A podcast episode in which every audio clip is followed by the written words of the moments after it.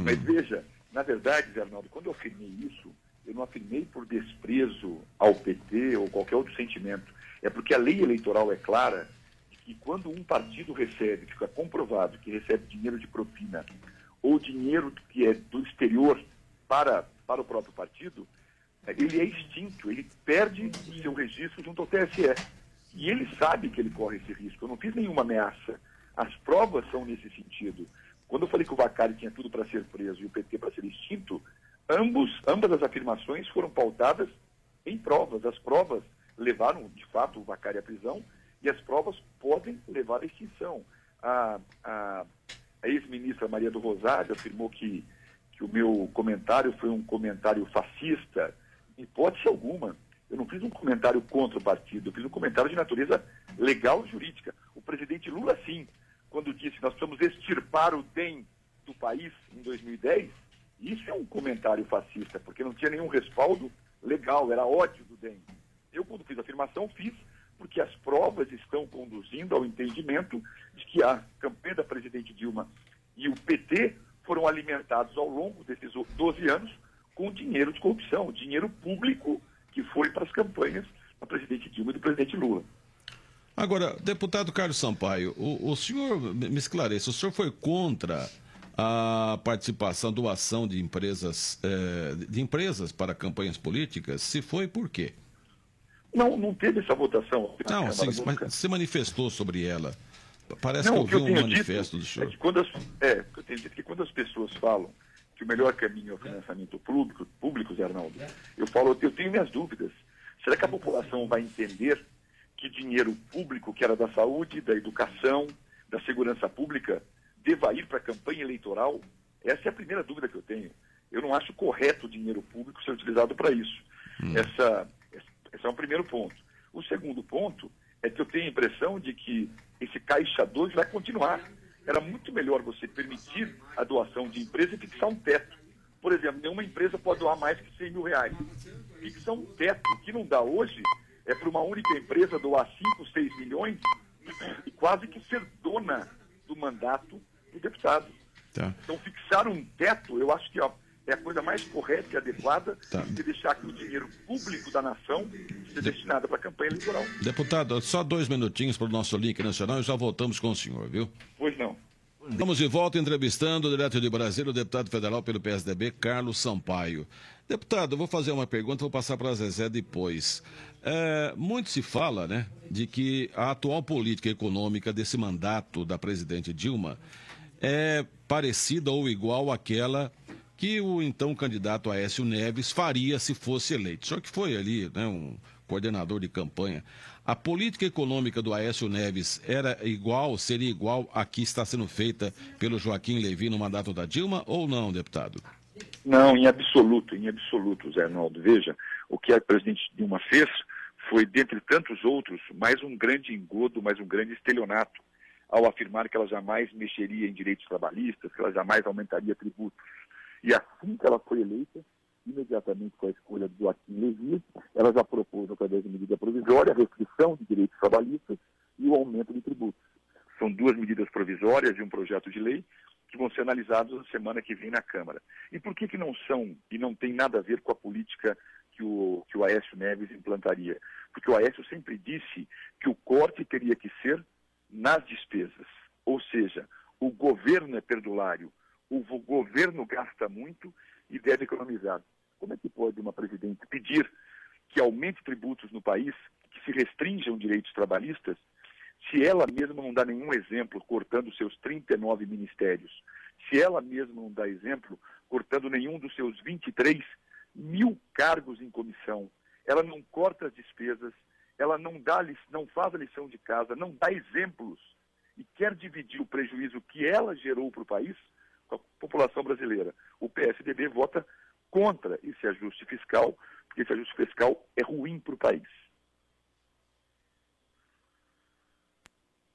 Nossa, Deputado, é o seguinte: a gente teve a votação da, terce, da lei da terceirização na Câmara Federal, com apoio do PSDB, e depois a gente ouviu o PSDB retirando parte do apoio que havia dado a esse projeto.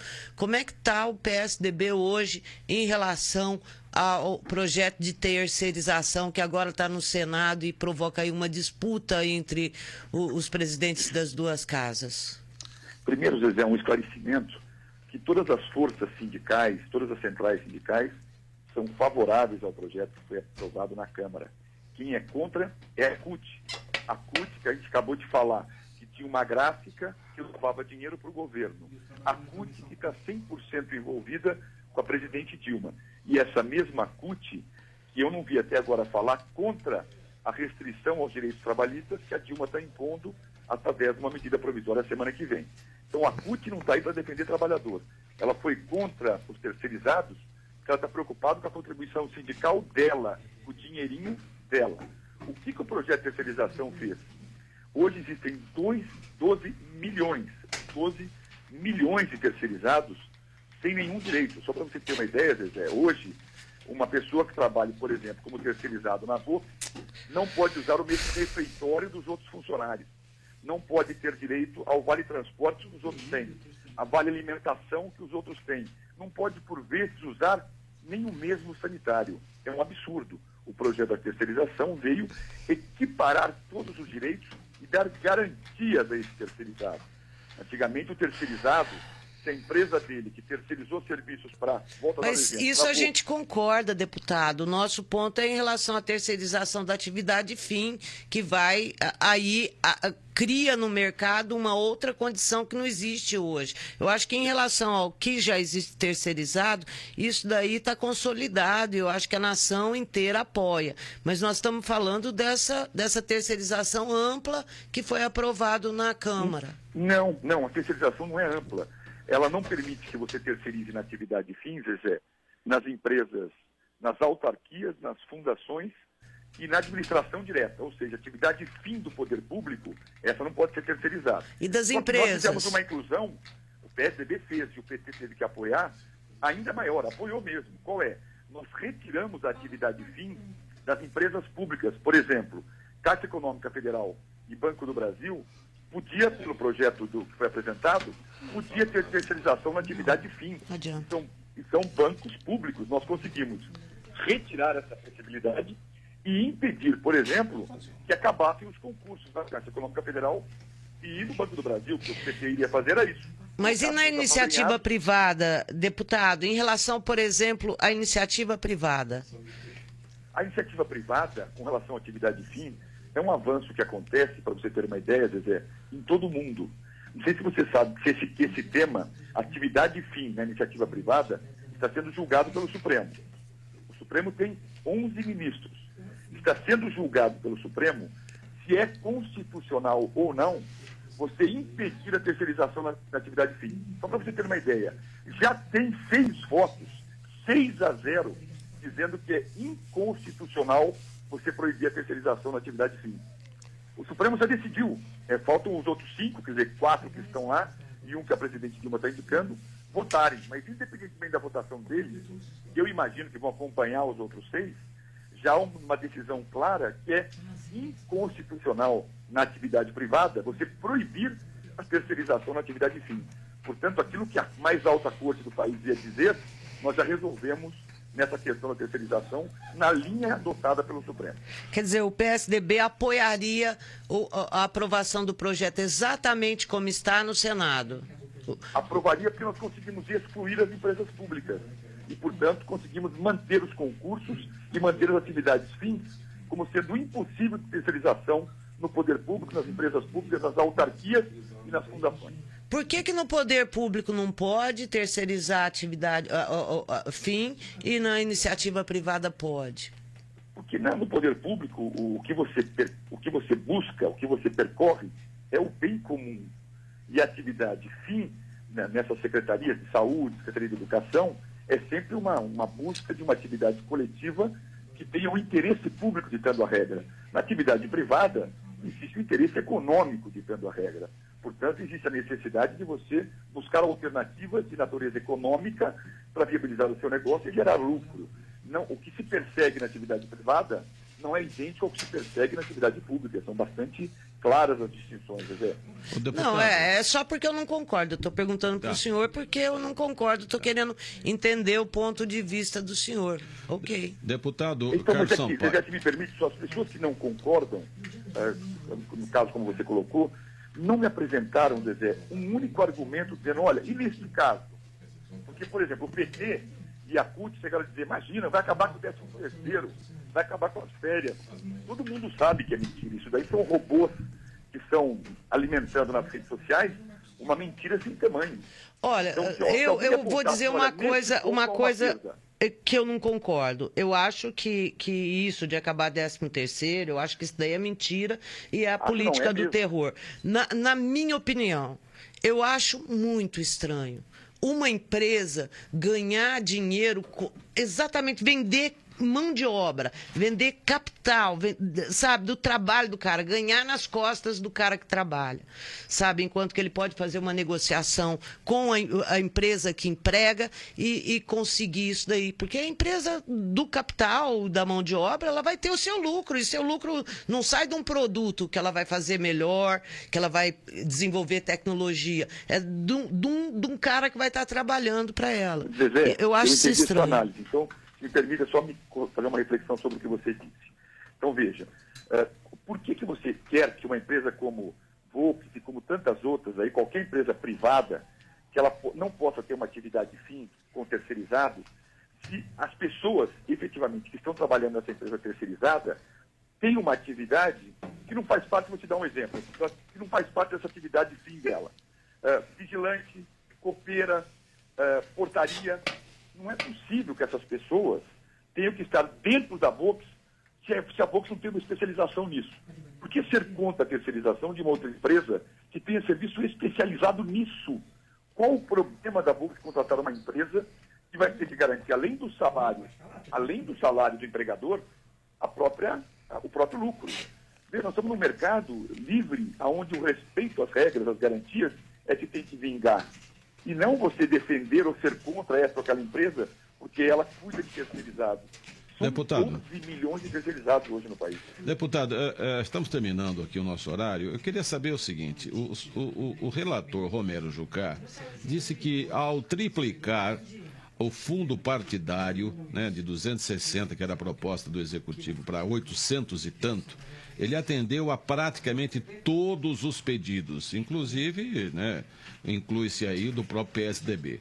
Como é que o senhor defende a triplicação do fundo partidário no momento em que o país fala em economia? O senhor acabou de falar também em economia, cortar gastos do governo e tal. Por que, que vocês não foram assim sistematicamente contra ou claramente contra a triplicação do fundo partidário? Primeiro um registro aí.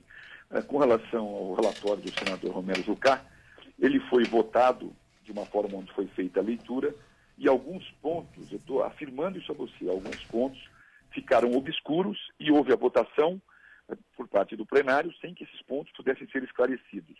É aquela coisa que vem de roldão e você é obrigado a votar. No dia seguinte, porque você tem que se posicionar, mesmo contrariamente ou favoravelmente. Então, no dia seguinte, que ficou claro que dentro dessas propostas que estavam, entre aspas, meio ocultas estava a triplicação, nesse mesmo dia, a, a minha visão foi de que era um absurdo triplicar o valor do repasse partidário. Essa não é uma decisão de bancada, eu não estou falando como líder de bancada, porque essa é uma decisão que tem que ser ouvida do nosso presidente do partido. Esse, esse fundo que aumentou vai para o partido. Eu, particularmente, como deputado e não como líder da bancada, repito, esse não é um assunto de bancada, é um assunto de partido, acho um absurdo. E a minha sugestão ao senador Aécio Neves foi que devolvesse o valor desse aumento. Não tem sentido, num ano de dificuldades financeiras para o Brasil, triplicar-se o valor repassado a um partido político. Bom, só deu, tá, só deu a minha fala ao presidente. O senhor deu a sugestão e ele acatou ou não? Ele disse que certamente não irá usar essa parte do recurso que foi encaminhado via esse aumento. Mas ele tem que falar é, pelo hum. partido, né? Sim. Você concorda, Zé Arnaldo? Ele precisa se manifestar sobre o partido. Eu, como membro da bancada, não tenho força para falar sobre isso. Disse a ele qual era a minha opinião. Acho uma vergonha nacional esse valor triplicado repassado aos partidos. Olha, nós temos tempo para uma última pergunta, Juliana. É, por favor, de ouvintes, né? Isso, é de um ouvinte que ligou aqui, deputado 3779-7500, é o Luiz do Bosque. É, ele está afirmando que empresas envolvidas na Operação Lava Jato teriam contribuído na campanha do senhor. Isso é verdade? Não, é, ele e outros muitos fazem essa mesma afirmação, tentando talvez, é, desculpe até dizer ao ouvinte isso, mas muitos são ligados ao PT porque não, não participam desse dia a dia, não aceitam essa minha postura. Né? Se eu tivesse recebido uma doação em 2010 de uma empresa que participou, que é o que eles alegam, eu não vejo nenhum problema, porque era em 2010, eu não podia saber que em 2014 ia se envolver. Em primeiro lugar. E em segundo lugar, nunca recebi de nenhuma dessas que estão envolvidas, nunca, nem um centavo. Você vai falar que foi por sorte, pode ter sido por sorte, pode ter sido por acaso, mas como nunca tive relacionamento com nenhuma delas, nunca recebi de nenhuma dessas sete grandes que estão sendo investigadas qualquer valor. E agradeço a ele a oportunidade de poder dizer isso a todos os ouvintes da região, porque alguns integrantes do PT, tentando minimizar o combate que eu faço à corrupção dentro do partido, tentam a todo momento, através, repito, desses robôs, tentam induzir as pessoas a erro, tentando tirar o valor do trabalho que eu desenvolvo. E eu diria ao, ao ouvinte que, para ele ficar tranquilo, eu conheço a minha história, portanto, sei que posso fazer o trabalho que estou fazendo, denunciando a corrupção sem ter receio do meu passado. Ok, deputado Carlos Sampaio, muito obrigado pela entrevista. Um bom trabalho para vocês todos aí em Brasília, viu? Um forte abraço a vocês, Arnaldo Zezé e a todos os ouvintes. Muito obrigado. Conversamos com o deputado federal pelo PSDB, Carlos Sampaio.